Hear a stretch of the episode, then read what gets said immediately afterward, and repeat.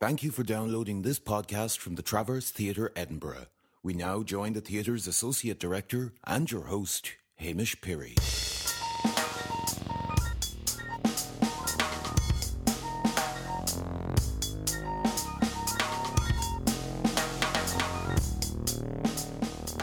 Welcome to the Travcast, which is our salon where we get to interview writers about writing, about the craft of writing, and the effect writing has in their lives. And today, I'm very excited to present to you Mark Thomas, a writer, performer, and political campaigner who's been on our screens, our stages, and on the radio for 25, 27 years. And is sitting in front of me now and brings Bravo Figaro to the Traverse Theatre. Mark, welcome. Thank you. It's great. You've introduced me like we're on Channel 4 in 1985. it's fantastic. We should be in a dark room at Settee with only three people watching us. I should be sitting next to Ruby Wax and Terry Gilliam, possibly Harold Pinter. I don't know. trying to give it a bit of decorum, Mark, you know? I've never had decorum, darling. Um, I should admit to everyone here that uh, we know each other previously, Mark, don't we? Yeah, we do. Well, because I hope so, because you directed the show. Indeed. The So- second one you've done. It is the second one I've done. Yeah. Writing. Writing a joke. You started, it was the first thing you ever wrote, was it a joke? Um, the first thing I remember writing of anything that was considered worth. Uh, well, there's two things I remember writing. One, I remember writing a poem when I was a kid, and uh, my teacher refusing to accept I wrote the poem and not put it up on the wall, um, which was quite odd. Why? Uh, she said, "No, it's too good," which was all a bit kind of like, "Uh, "Hello." Well, it wasn't going to be your dad that wrote it, was it? Pardon? It wasn't going to be your dad that wrote No, it. it wasn't going to be my dad that wrote it. She just thought I'd nicked it from a, from a poem, uh, and it was just like, I don't know, have I? I thought I'd done it myself. Um, so that, and then I remember writing. A, bizarrely, I remember writing an essay that won an essay writing competition for the Rotary Club, which was just very funny. Me and my mate Olivia Lassery, who who lived round the corner from me, she won first prize, and I won second prize, and we both got books. What book did you get? I got a book on shipping. so there's a prize, a book on shipping, and sitting next to a load of old drunky middle-aged blokes. that was part of the Rotary Club. It wasn't the most salubrious introduction to the, to the world of writing. I think there's a play there with, with the shipping forecast. Isn't there something we could do? And there could be there could be something. Quite serious, maybe. Rhythmic. Yeah, so what do you think is the development of what made you want to write? I always think that sto- theatre is about storytelling and about sharing that, and almost the purest form of that, in a way, is is it stand up? yeah, Because you're just directly telling those stories Yeah. to people in a room. even a one-liner is a story. You know, it's got a big beginning, a middle, and, a, and the wrong ending. That's how one-liners work. And the wrong ending. Yeah, that's why. If you gave it the right ending, it would be what everyone expects, and you just go, "Oh, where's the joke?" The wrong ending just trips everyone up. That's why you have a rule of three. That's why comedically you have the rule of three. You establish something, you s- you stay something with the first one, you establish the rule with the second one, and you break it with the third one. That's why you have the rule of three. That's how it does. So that's what you do. You do the beginning, the middle, and the wrong ending. So then, when you go in to write something serious, when you have a moment that is about something else, especially in your your latter work, where it is, would you describe? How would you? We sort of describe it as storytelling. Yeah, yeah. I mean, I started off basically when I started performing, I wanted to be Lenny Bruce. I hadn't actually seen Lenny Bruce. I hadn't actually sort of read a book about Lenny Bruce, but I knew that he was quite good and was was challenging, and people really liked him. And uh, lots of other comics talked about him, so I thought that's what I want to be. I loved people like Dave Allen. Dave Allen as a as a comic was really the biggest influence on me. Um, because actually what he does is he tells stories he tells these magnificent stories and his TV shows. He used to tell these enormous shaggy dog stories that would go on forever and they were great. But he also just a master at telling these stories. And I really loved that style of work. All the big influences when I was a kid were people like Dave Allen and were uh, Woody Allen and Steptoe and Son. You know, these were really good story based comics and comic actors. And so those were things that influenced me most. And when I started doing comedy, it was, you know, it was quite confrontational. And I like the idea that you could go and you could challenge people's ideas and you could really sort of um, make them look at something from a different perspective. And I've always thought that about theatre and about comedy, especially, and the, one of the biggest influence on me was seeing Bertolt Brecht's Caucasian Chalk Circle when I was at school, and you know, coming out of the show thinking that's amazing, being really consciously aware that I'd changed my mind. I'd, I'd thought one thing and thought another when I left the theatre, and that kind of always uh, has informed what I do. That you can get people to see something from another viewpoint. My mate Nick Kent, who used to uh, run the Tricycle Theatre, he says much more eloquently that the great thing about theatre is it creates empathy so we can see something from someone else's perspective, um, which is a far more eloquent way of putting it. So, stand up for me was always about trying to do something, trying to make people look at something, trying to make them laugh at something or hear something that they didn't expect to see or laugh at. I always thought and you'll forgive my language, anyone with a delicate disposition, you should just switch off now. I always thought that if there's a whole load of liberals in the room, I'm going to talk about fist fucking. And if there's a whole load of hairy beer drinking sort of Herberts in, I'm going to talk about the Mexican debt crisis. It's flying in the face of what was expected. And that was kind of slightly contrarian.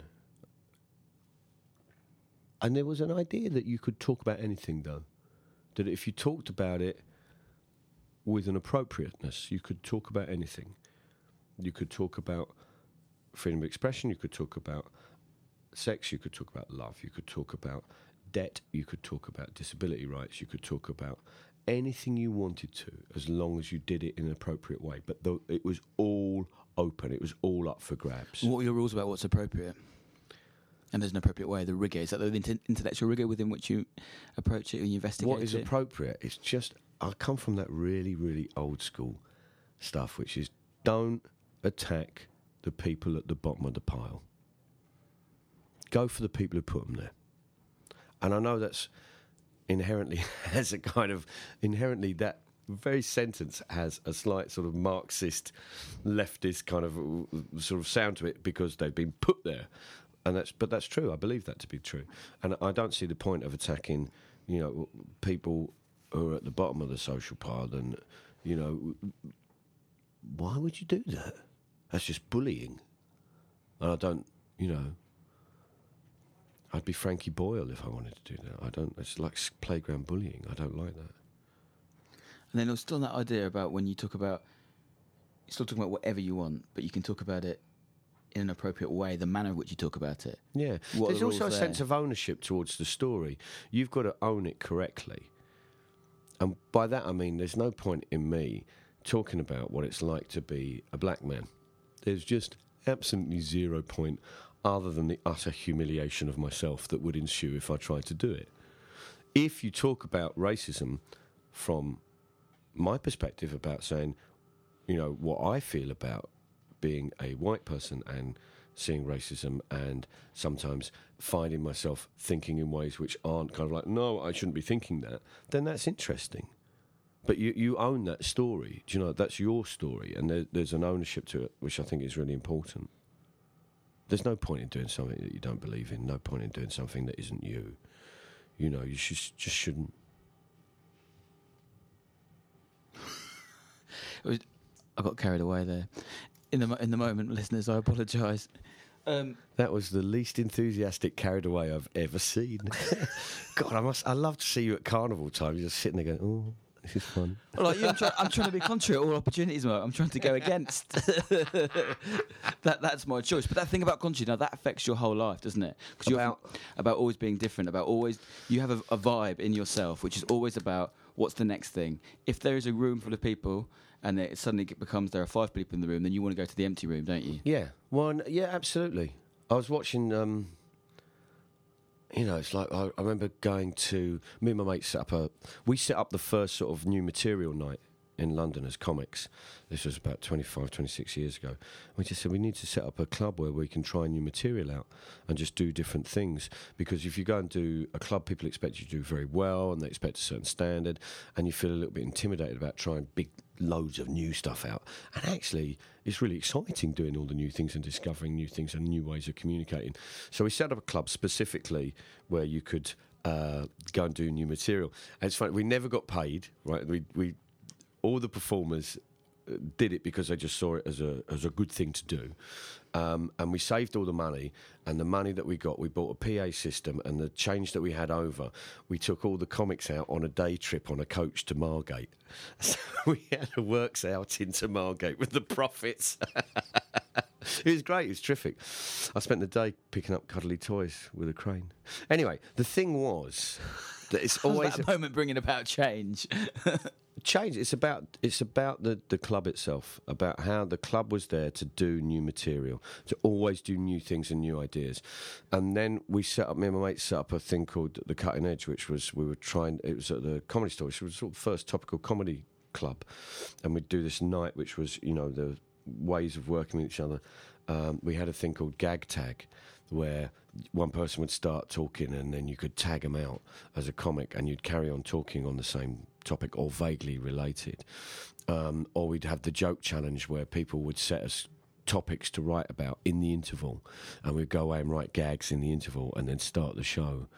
Um, and whoever, whichever comic won the joke challenge, the person who put forward the suggestion would get free tickets and all, you know that kind of thing.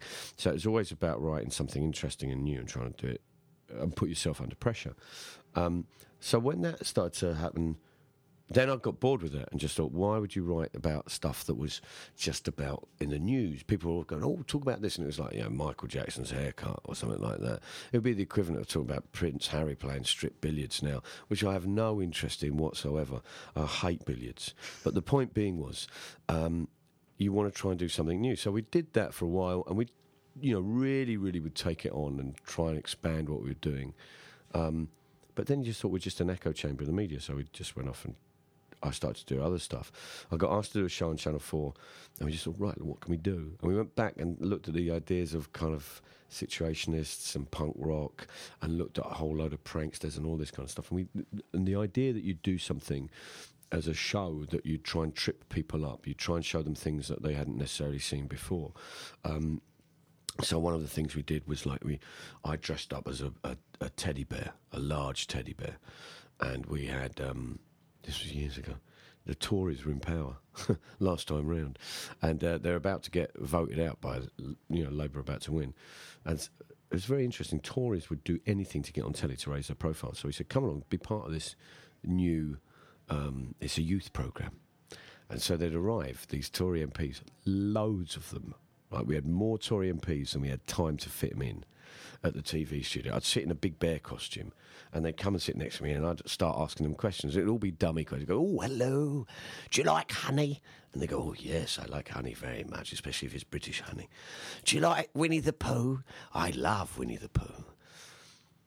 You're pro hanging and anti abortion. What age do you think we should kill them? And these MPs would just look at us with just like, oh! And so it's this idea that you could show people things which was, they hadn't necessarily seen before. You could look at topics in a way you hadn't seen before. And um, so we did that. And the first series, we kind of thought, oh, that's good. Second series, we thought, well, let's try and beef up the facts a little bit. You know, so we'd we did things like we um, we we sent some seagull droppings. We got a scientific analysis of the uh, radioactive content of seagull droppings on the beach at Sellafield, which revealed isotopes, which, isotopes which were only found from Sellafield, from the uh, nuclear power station. Uh, so basically, we were showing that there was contaminated seagull shit all over the floor, and um, they. Uh, so we did this show about that. Um, which resulted in Sellafield cleaning the place up. It cost them a million quid in clean up and all that kind of stuff. And it's, you know that's good. You should because why would you have you know there are questions to be asked if there's radioactive seagull shit landing on the beach. Um, and then we thought, okay, where can we go? Can we make this? You know, can we push this further? So I thought, okay, we we did this thing where we'd. Um, I pretended to be an arms dealer, or I would pretend to be a PR advisor. We'd hire a stall at an arms fair in Greece, like massive big arms fair, loads and loads of people go there. And I'd set up as a PR advisor, and, and we'd say we'd do training exercises in how to improve your human rights image. And people would come in, and they would like we could have made a fortune if we'd done it for real. But we'd get people in, and we'd sort of go. My, my mate Chris would sit there with a human rights report and ask questions, and I would uh, give them advice. Going, okay, that's great what we want you to do is work on a policy of partial admission. Is there anything you can You know, obviously rubbish amnesty, but now is there anything you can admit to? And we we ended up we were asked to pitch to do media training for the Indonesian army in Jakarta, and uh, we got all these confessions. Well, these these very credible uh, admissions of the use of torture in Indonesia. Uh, and we'd get the guy saying, "Okay, can you explain the why do you need torture?" And this guy would go, "Well, you know, it helps. You know, if you don't have torture, you don't get the education standards." You know. Whoa! so he had all this stuff. It was very exciting, and we went. pardon me. We went back to London, and we did an interview with the Indonesian military attaché. I remember showing him around a TV studio and said, This is how we work. We're preparing reports to train the Indonesian army and media training. We want to show you this. And we did a session with him. And I said, Okay, we put this big board up and said, Okay, we've got to admit and deny.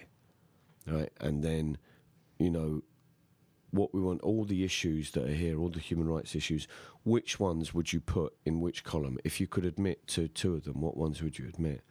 And the guy admitted to the use of British equipment in East Timor, which was um, they'd always denied and said no, it doesn't happen. And at the time, East Timor was uh, under Indonesian occupation. Too, as, a third of the population had been killed. It was a you know, it was a brutal, brutal, bloody, bloody dictatorship, and. Um, and so that was really interesting to suddenly find yourself in a position where you could develop situations where you could put yourself to find things and expose sort of truths that were really sort of becoming like a journalist. Um, but at the same time, you, you're maintaining that idea of, of point of change, aren't you? yeah. Very much so. And that, although, would you say you wrote those shows? Uh, what we do is we, we develop scenarios in which things happened. Which is still writing. You do that at the beginning of writing any. Yeah, no, absolutely. You out- it's the storyline, and you go. Right, yeah, no, you would storyline. work out the storyline. You'd work out a scenario in which you, you people would play in. So, for example, one of the things we did was during the Labour Party conference. It was when Jack Straw was Home Secretary. We got home of every, we got hold of every single Labour MP's pager number, and we got an advance copy of Jack Straw's script, right? Which was you know because media get given advance copies, and so we watched him doing his speech live. And when he got to about four, three minutes left of his speech, we got we had a room with loads and loads of people in, each with a list of Labour MPs' pager numbers, and we phoned up every single pager number and sent out the message that read, "Dear colleague, at the end of Jack's speech, please stand and shout for more."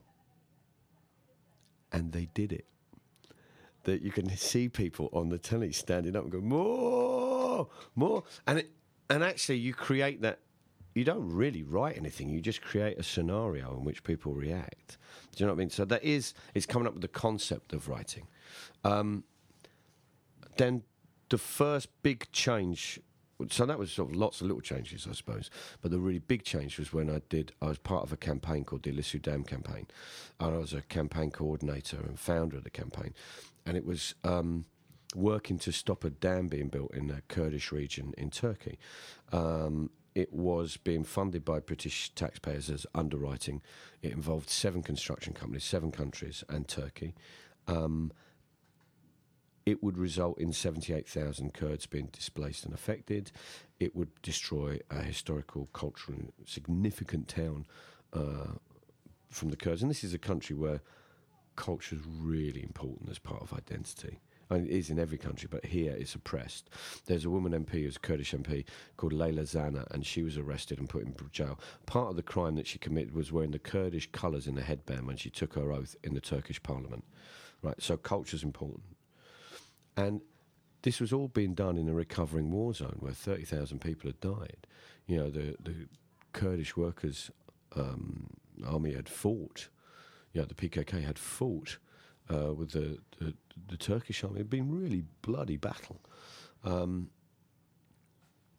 so none of the Kurds wanted this dam being built. It was going and we did a campaign and we worked with a lot of Kurds and we would go out there and do interviews with people and just go, what do you want us to do? So we put the whole emphasis upon the Kurdish people going, there's no point in us going, saying this is what you should do. So we asked them, what they wanted us to do, and they said we want you to attack the finance.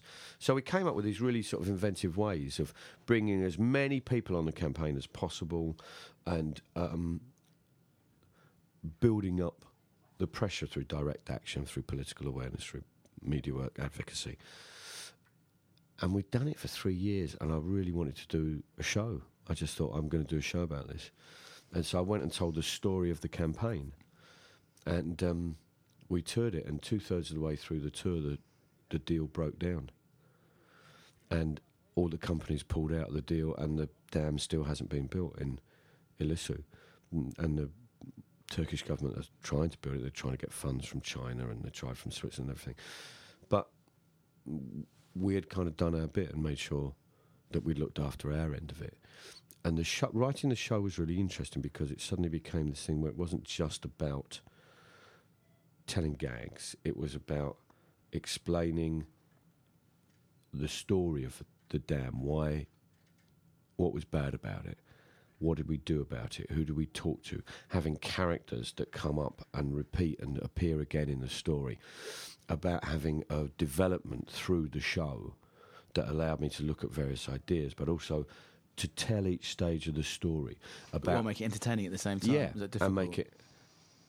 No, I loved it. I really loved it, but I never wrote it down. That was the thing about it. That I mean, uh, we talk about writing, but I didn't actually write anything down. I just write headings. So I just have. I'd go and do this. What I'd do is I'd go and do the show uh, two or three times a week, and I did it for ten weeks. So I'd just go to little venues.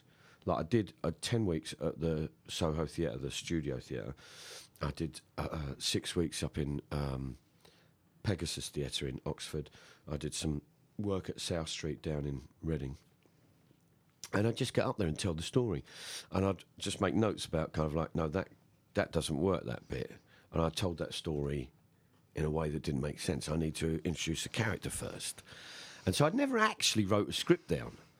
I always describe it when people ask me how you write or that you write live. That you write in front of it. that's what those preview gigs are about, aren't they? You sort of write in. I see you do it when you when I see you do those early shows. Yeah. Okay, that doesn't. And then afterwards, we talk about the show, and you, I can see you in your head make the changes. It's like an untangible script that sort of exists. I always imagine in between, in that gap between you and the audience, there's a little script that exists in between. It always, I see you editing it as you're going live. Yeah, Whereas I with this show, This show I did. excitingly, I did actually. I have written a script.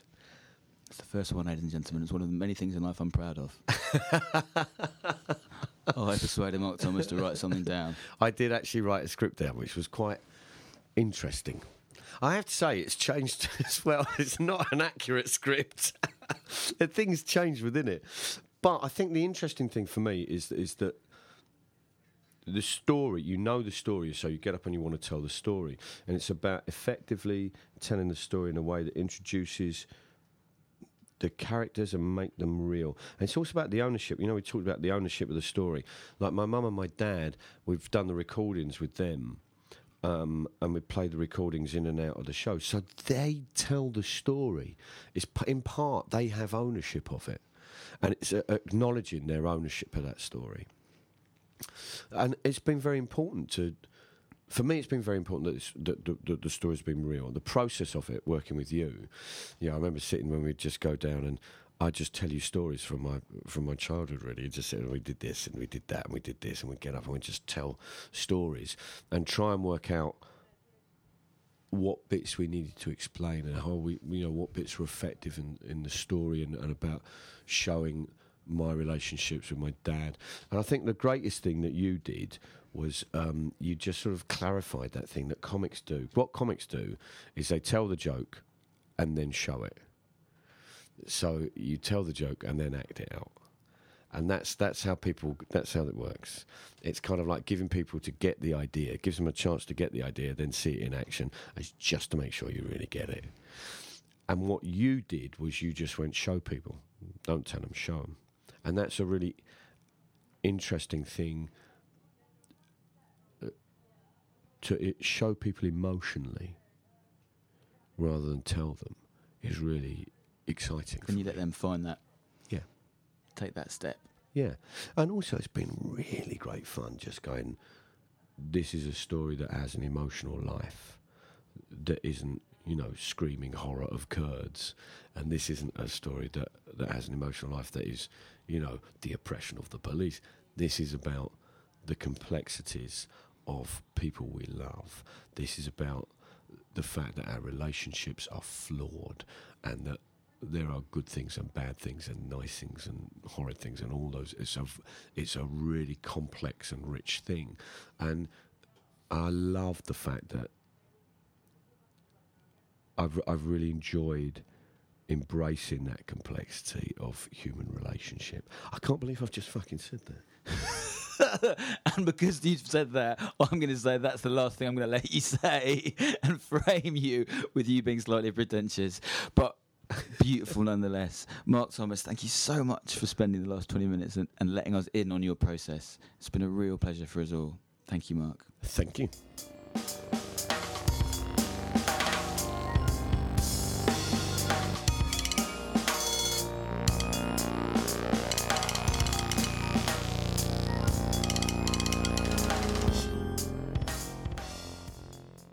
We hope you enjoyed this podcast from the Traverse Theatre Edinburgh. For more information, please log on to www.traverse.co.uk.